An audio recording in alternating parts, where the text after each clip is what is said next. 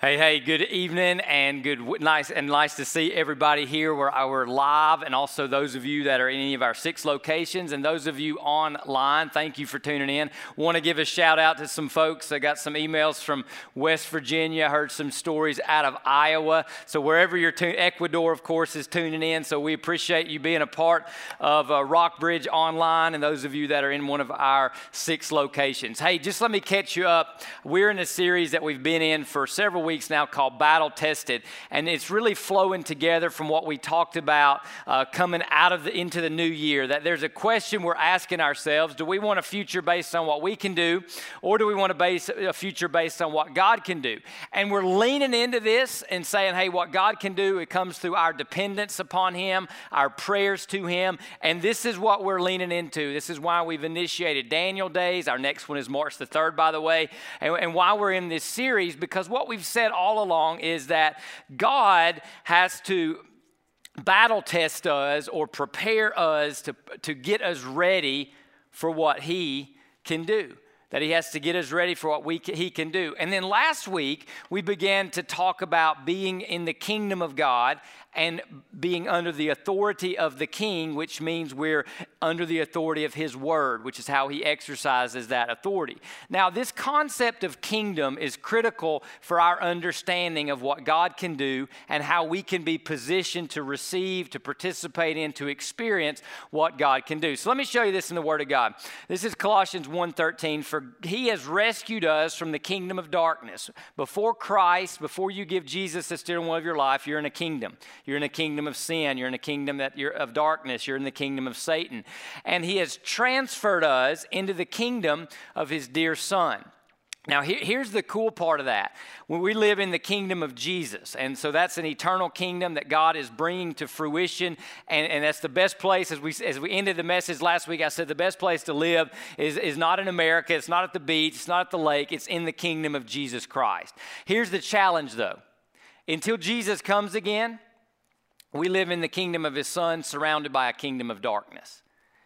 And, and so there's a tension, and, and, we all feel it. And in fact, you, you, don't, you may not even, you may not describe it the way I'm describing it because I'm describing it in biblical and theological terms. You may describe it by, man, there's evil in the world. You may say 2020 and so far 2021 feels like darkness, feels like plague, and people, is Jesus coming back? I mean, what's going on? It does, you don't even have to be a Christian, and you know there's just dark things, there's evil things, and people are searching for hopeful things, but we're in the kingdom of Jesus. He's the author of our hope. And so for us as Christ followers, and those of you who are considering becoming a Christ follower, here's the challenge that we have. There are dangers to avoid avoid. Because even though you know we're in the kingdom of the Son, you're surrounded by a kingdom of darkness, and it acts like a black hole, and there's a gravitational pull and a natural drift. Nobody drifts to holiness. Nobody drifts to positivity. Nobody drifts to eternal hope. We drift to despair. We drift to frustration. We drift to futility, and we'll drift back to sin. It's a universal condition until the King comes back for the king's people. But because of the hope and the power of, and the promises of the kingdom, there's also privileges and purposes to, and purpose to maximize. So the question we'll wrestle with today is how do we avoid these dangers and how do we maximize our purpose and how do we maximize uh, the privileges of being a part of the kingdom of Jesus Christ? So, our, our main passage today is going to come from Hebrews chapter 3, and we'll be in about three or four verses. So, Hebrews chapter 3, I'll start reading in verse 12. The whole challenge that's being addressed in Hebrews chapter 3 focuses primarily around these dangers and then positioning us to experience the privileges and the purpose of being part of the kingdom of God. So, it begins like this in Hebrews 3 12. It says, Watch out. Now, you say that to your kids, you say that to yourself, you say that to your teammates, you say that to people all the time because why? There's danger. There's a kingdom of darkness, there's a kingdom of evil. there's a kingdom that we, I think, whether you're yet a Christ follower or not, like I said earlier, you're aware of this dynamic.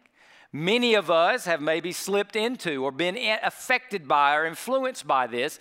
And so we're not ignoring reality. We're not denying that the world's a dangerous place. In fact, he says, Watch out, brothers and sisters, so there won't be in any of you an evil, unbelieving heart. Go back to like part two or three of this series, and we said God is focused on the heart.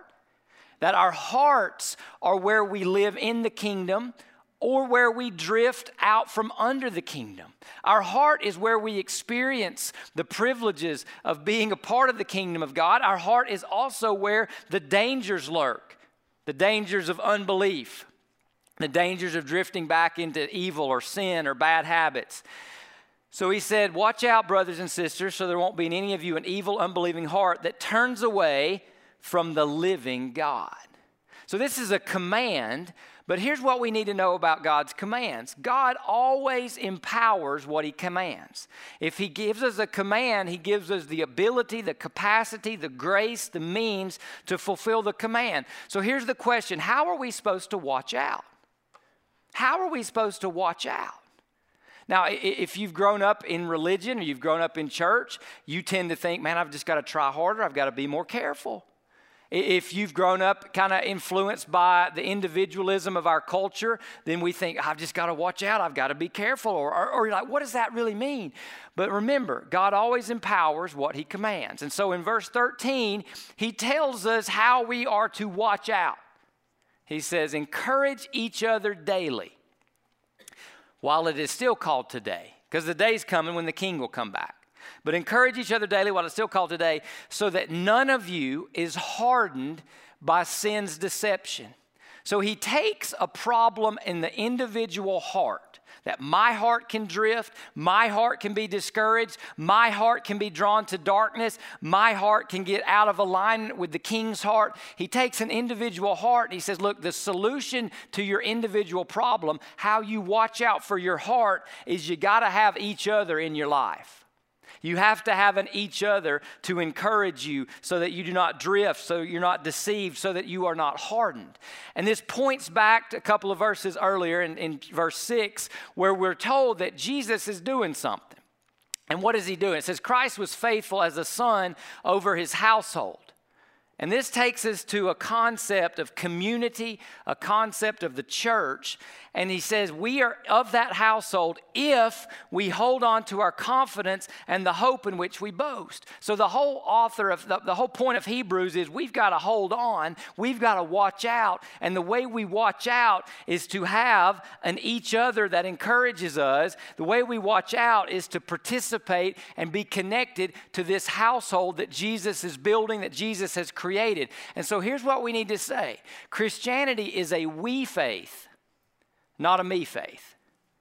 Now, we have to understand as living in America, where we put so much emphasis on a person's individual liberties and a person's individual rights, that we can subtly Americanize our Christianity and make it about me and God and what I think and what I believe, and I don't need you. I've got I'm good, and we can individualize our Christianity so much so there's really not a functioning each other in our lives to help us maximize the privilege and the purpose of being in the kingdom and also to protect us from the dangers of being a part of the kingdom of the Son while we're surrounded by a kingdom of darkness.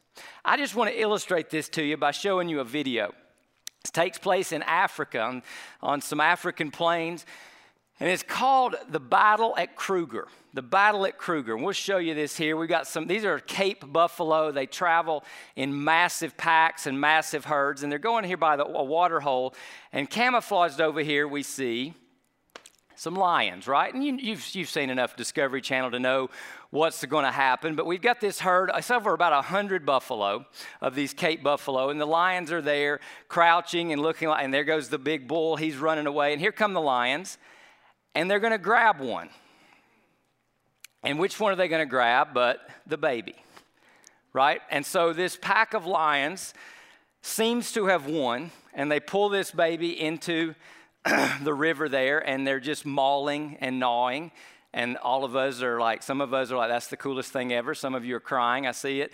And they don't show you this. An alligator actually jumps out at the baby, but the lions pull it out of the water. But then something crazy happens. And this doesn't happen all the time if you study the Cape buffalo, but the herd starts to come back. Somebody just said good. Amen, right? We're all praying. Everybody's prayer life is improved by watching this video that took place like 10 years ago. All right, so they come up upon the lions, and here comes one of the big bulls. And he starts to push a lion away. And they're all, look at them, they're all forming together and, and getting tight knit. And this one chases one of the bigger lions away. And they keep coming and they stalk on these lions and stalk them and stalk them. And uh, one lion in just a minute is going to get gored by one of these, uh, these Cape buffalo. But notice that there it is, the, the goring of the lion. Notice the strength right now. Now, could one buffalo do that? But a herd of buffalo working together in unity can protect, can preserve, can maximize. They come back because the calf still hadn't gotten up. He's the calf's still alive. They come back and there's a couple lions still left. And they keep coming in and they keep coming in. The calf is now trying to stand up. And you'll see that there comes more buffalo. Another lion gets trampled. The calf is now on its feet and back in the pack, safe, preserved, and protected. Who's the strong ones now? The buffalo. Who wins the battle at Kruger? The buffalo. Because they work together. Look, listen to this scripture. Stay alert. Watch out for your great enemy, the devil. He prowls around like a roaring lion looking for someone to devour. Our God knows this, and our God has created the church to protect us against this. I'll never forget, years ago at Rockbridge, Beth and I were in a, an incredible small group. It's one reason we promote small groups so much. And uh, one particular night we were meeting, and uh, we, we were going through something, a problem. And I'll never forget the group leader pulled Beth and I to the center of the living room and laid hands on us and just prayed over us. And the group members just prayed over us. And I was thinking about this, and I was thinking about, you know, if we're isolated, if we're just a someone, we're so vulnerable to the attacks of the enemy. And here's the thing as I was thinking back on this today, I can't even tell you what the problem was. I've forgotten the problem, but I've never forgotten that prayer and the power and the renewed perspective that God gave us through that. You see, we're in the kingdom of the Son, but we're surrounded by the kingdom of darkness. And so we have to be part of, we have to have an each other that protects us from the lion. And, and, there's a goal of this grace this grace that god gives us the grace of the household of god the grace of the church here's what the goal is go back to hebrews 3.14 and notice the word of god says for we have become participants in christ full participants in the glory, the eternity, the beauty, the perfection in Christ, if we hold firmly until the end the reality that we had at the start. The reality that we had at the start. And how does God help us survive and thrive and hold on? He gives us in each other. He gives us what we would call a church. He gives us what we might call a body, a church family. But here's the risk that we see emerging. And I speak in the Ameri- to the American church. I speak to some of you who come to Rockbridge Community Church. In the American church, there has been this drift where we would say we're believers, but we're not belongers.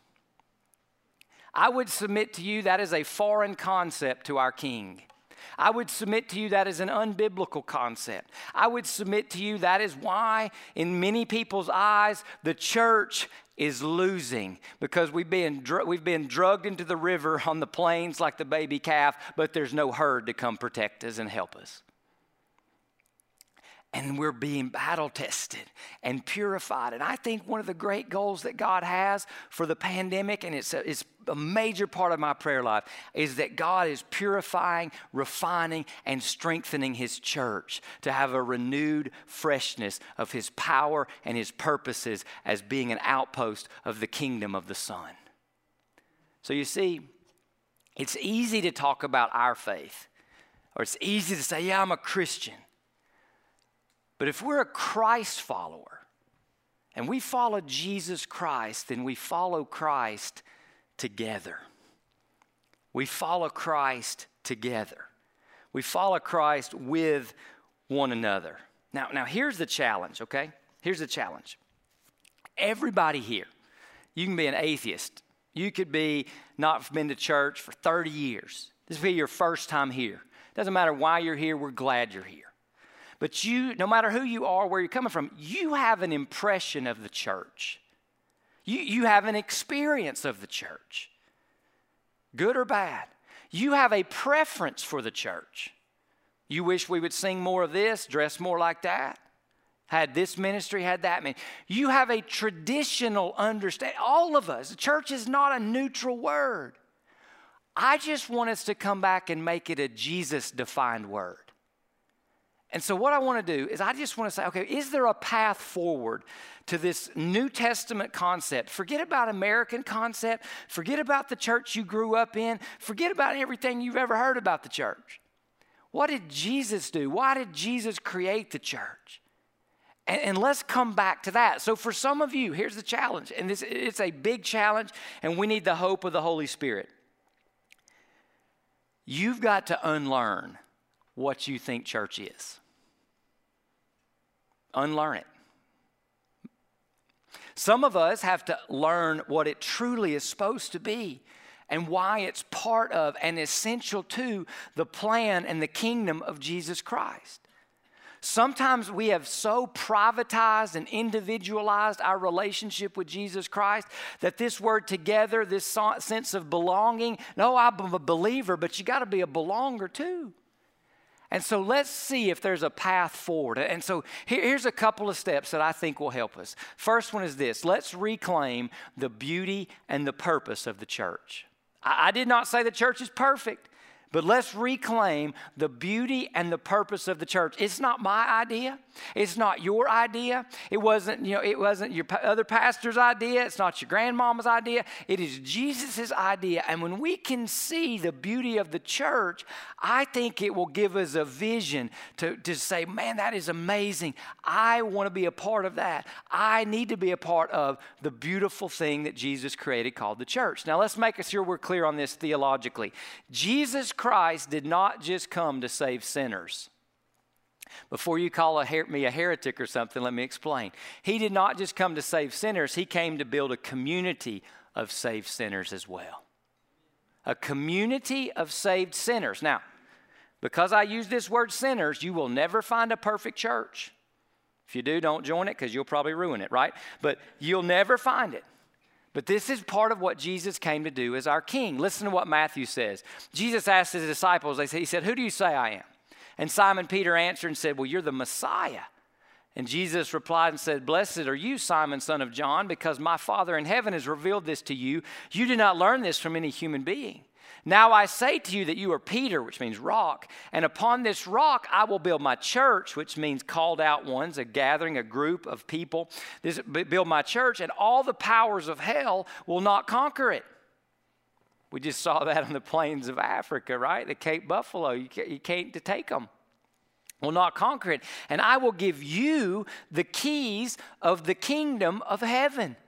So God gives the keys to the kingdom of heaven not to President Trump, not to President Biden, not to the Supreme Court, not to the Pope, not to the United Nations, not to your boss, not to science. God gives the keys to the kingdom of heaven to who? This ragtag group of people from all walks of life who have been mercifully and graciously forgiven sinners. That's who get the keys to the kingdom of heaven. I hope that will excite you. I hope that says, I want to be a part of that. Jesus died for you to become a part of that. Jesus died for you and I to become a part of his church. That's who he gives the keys to the kingdom of heaven to. That a church is like an embassy. And you know how we put embassies in foreign countries? And the embassy is, is represents the interest of its nation. The embassy showcases what that country is like, and it is territory of that country, even though it's inside a foreign country. The church is an outpost of the king, the church is an embassy of the king. It's not perfect, but we demonstrate and we declare what it is like to be part of the kingdom of the Son to the surrounding kingdom of darkness. Not only that, Jesus has even a grander purpose for the church. Paul puts it this way in Ephesians 3:10. He says God's purpose in all this was to use the church to display his wisdom in its rich variety to all the unseen rulers and authorities in the heavenly places. There's a cosmic purpose to the church. He's displaying to the demonic realm his power, his grace, and his purpose. How dare we reduce church to a building, an hour a week, or something that's optional unless I get something better to do? Because look at it. God is showcasing to the cosmos what He's doing. So we have this grand purpose of the church that has a purpose globally, it has a purpose locally, and, and then God, and then Paul brings it down to the individual level, like you and I sitting here as individuals. He says, Now you are all the body of Christ, and each one of you is part of it. Each one of us, the moment you and I give Jesus Christ the steering wheel of the life uh, of our lives, not only are we transferred in the kingdom of son, the Son, we're also become part of a universal big C church that's to be lived out and expressed locally. So my plea to all of us would be listen, we cannot make we cannot make optional what our Savior and King has made essential.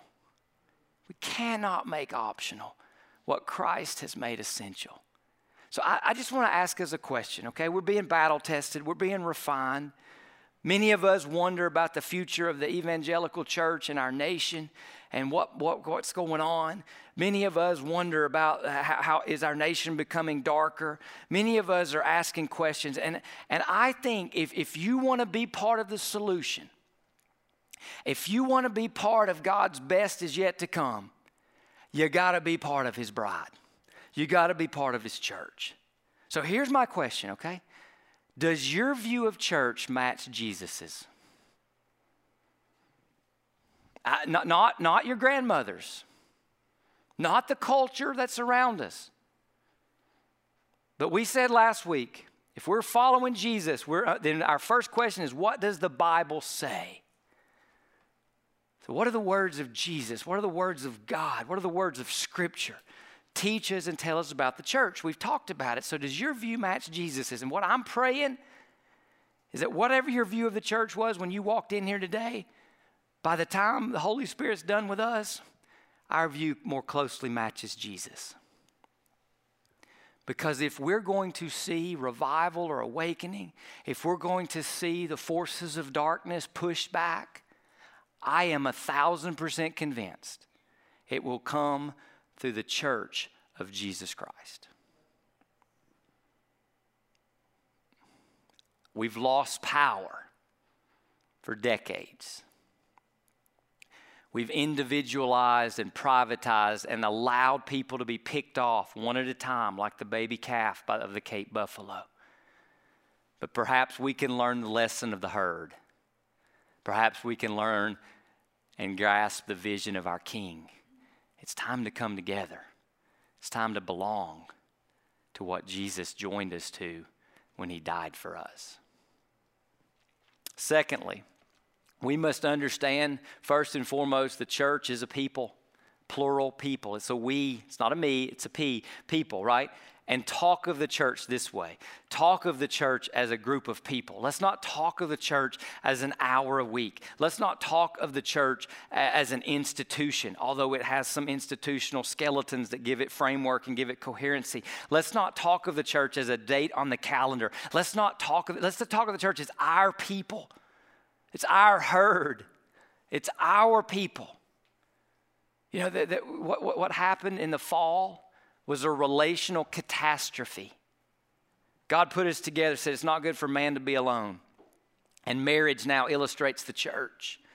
God, God put us together and, and sin drove us apart, but Christ brings us back together and puts us together in a body, in a team, in a family, in a herd. So let's understand the church first and foremost as a people, and then from there, let's define the church.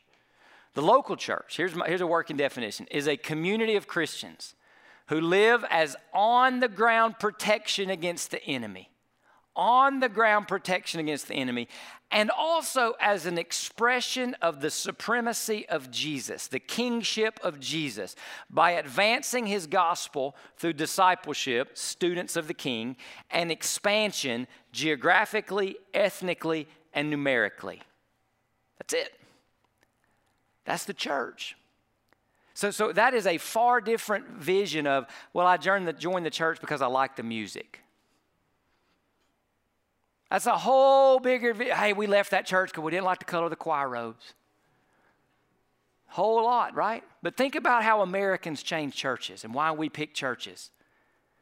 I would submit to you that the majority of Christian Americans do not choose a church based on the definition of Jesus, but on the drive to satisfy their own personal preferences. We choose a church like we choose a restaurant. Does your view of church match Jesus' view of church.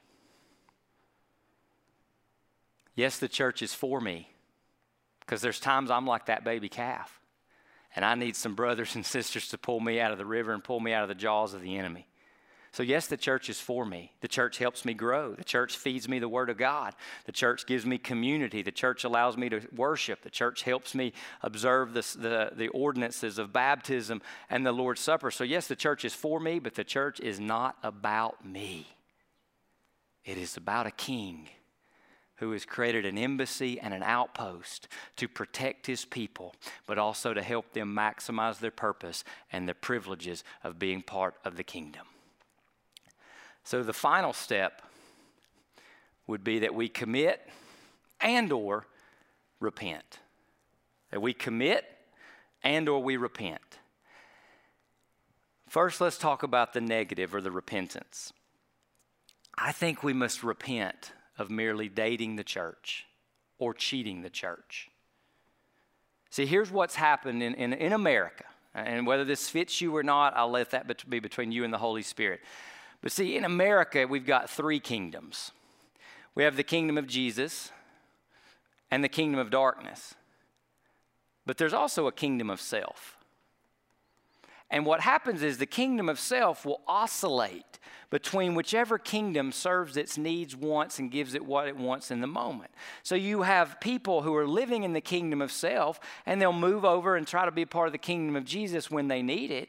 But then when they don't need it, they'll move back to darkness or back to the kingdom of self. And so all of this is competing in the, to, to take the, the, the purpose of the church, the mission of the church, and it diminishes it.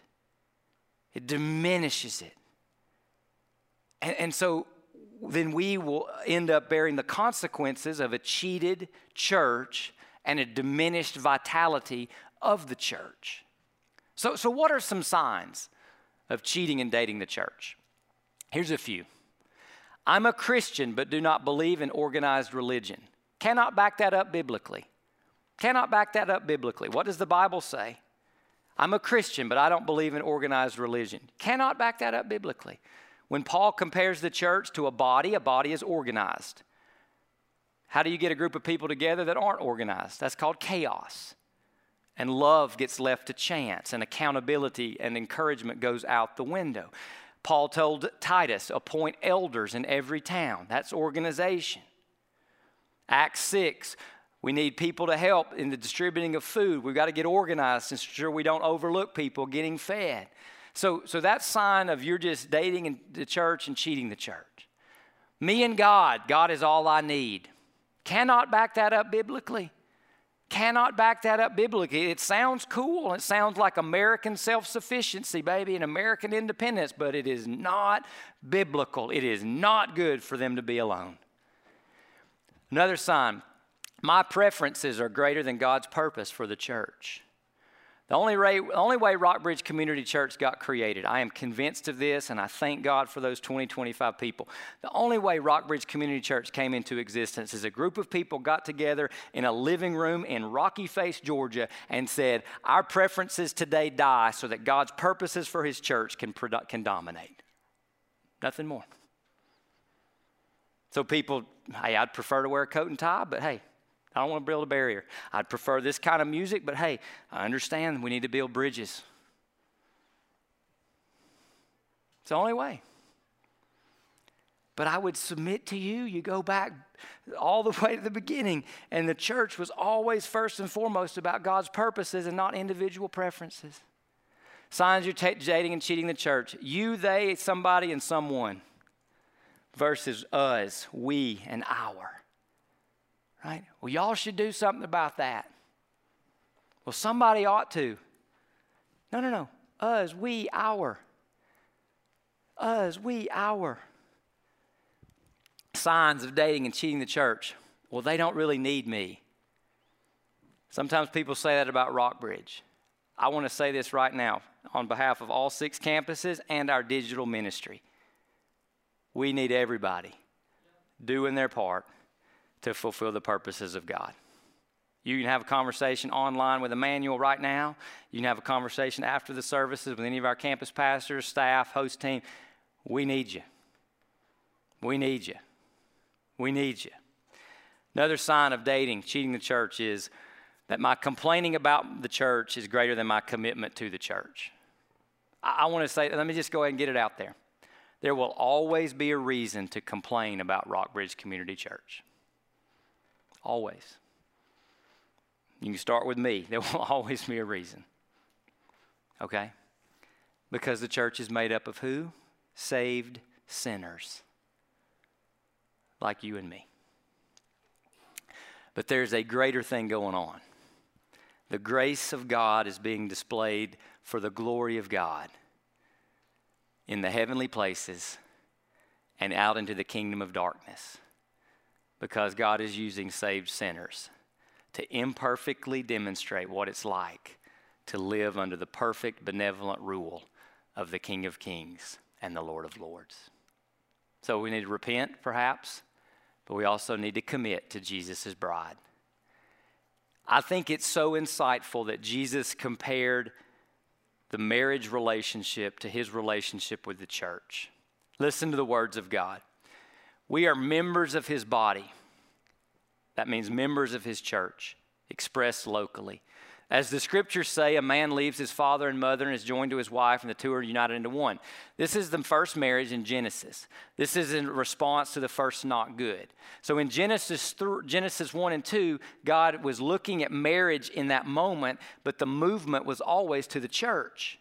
The marriage between Adam and Eve was to illustrate what was coming later in the church. So, look, he says, This is what God said in the scriptures in Genesis. This is a great mystery, but it is an illustration of the way Christ and the church are one.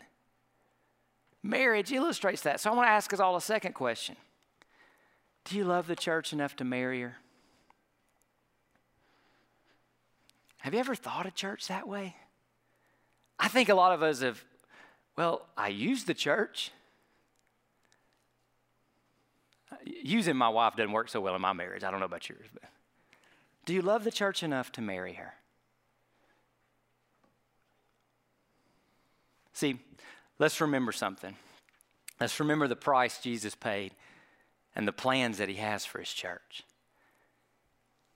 Jesus, his church purchased with his own blood. The blood of Jesus created the church. The blood of Jesus created the church. That's the price he paid. And then look at his purpose. Now to him who is able to do above and beyond all that we ask or imagine. And we want what do we want a future based on? What we can do or what God can do. So this is what he can do. He can do above and beyond all that we ask or think according to the power that works in us. To him be the glory. And where is God going to do what God's going to do? In the church and in Christ Jesus, because they're one, they're married, to all generations forever and ever. Amen. So, do we love the church enough to marry her? So, let's love the church that Jesus loves. And that love is going to be expressed specifically, practically and consistently. And I could even say locally. Jesus loves the church that's made up of sinners.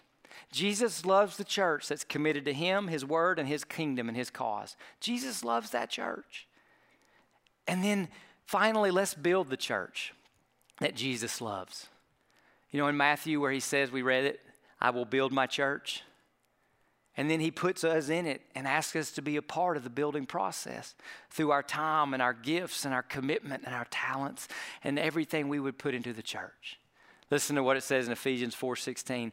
From him the whole body joined and held together by every supporting ligament grows and builds itself up in love as each part, so individual, does its work. What a beautiful amazing thing, the church. So, Roberts, here's what's going to happen now. I'm going to invite our pastors to come to the stage areas and they're just going to share with you some ways you might connect and each part, that's all of us listening, your part of each part can do its part to build up Jesus' church. You know, I, I'm, I, I want to say this. I, am blessed because I, I have been a part of some great organizations. I've been a part of some great athletic teams. I got to go, you know, to a great high school. I got to be a part of the United States Naval Academy. I got to be a part of the United States Navy. I got to be on one of the I got to be on two ships that were some of the greatest ships at that time on the East Coast. Nothing compares to Jesus' church. Does your view of the church match his? Do you love her enough to marry her? to commit to her, to make her look beautiful. May we all recommit to being His church in our time. Let's pray together. Lord God, I thank you for uh, your word to us. Thank you for the church. God, I ask for forgiveness on behalf of myself and others because sometimes, God, in my spirit, I've, been, I've minimized the church. In my spirit, I've gone through the motions, and I confess that as a pastor, God, who's like the professional church guy. God, right here, right now, by the power of your Holy Spirit, may we see the church as you intend her to be.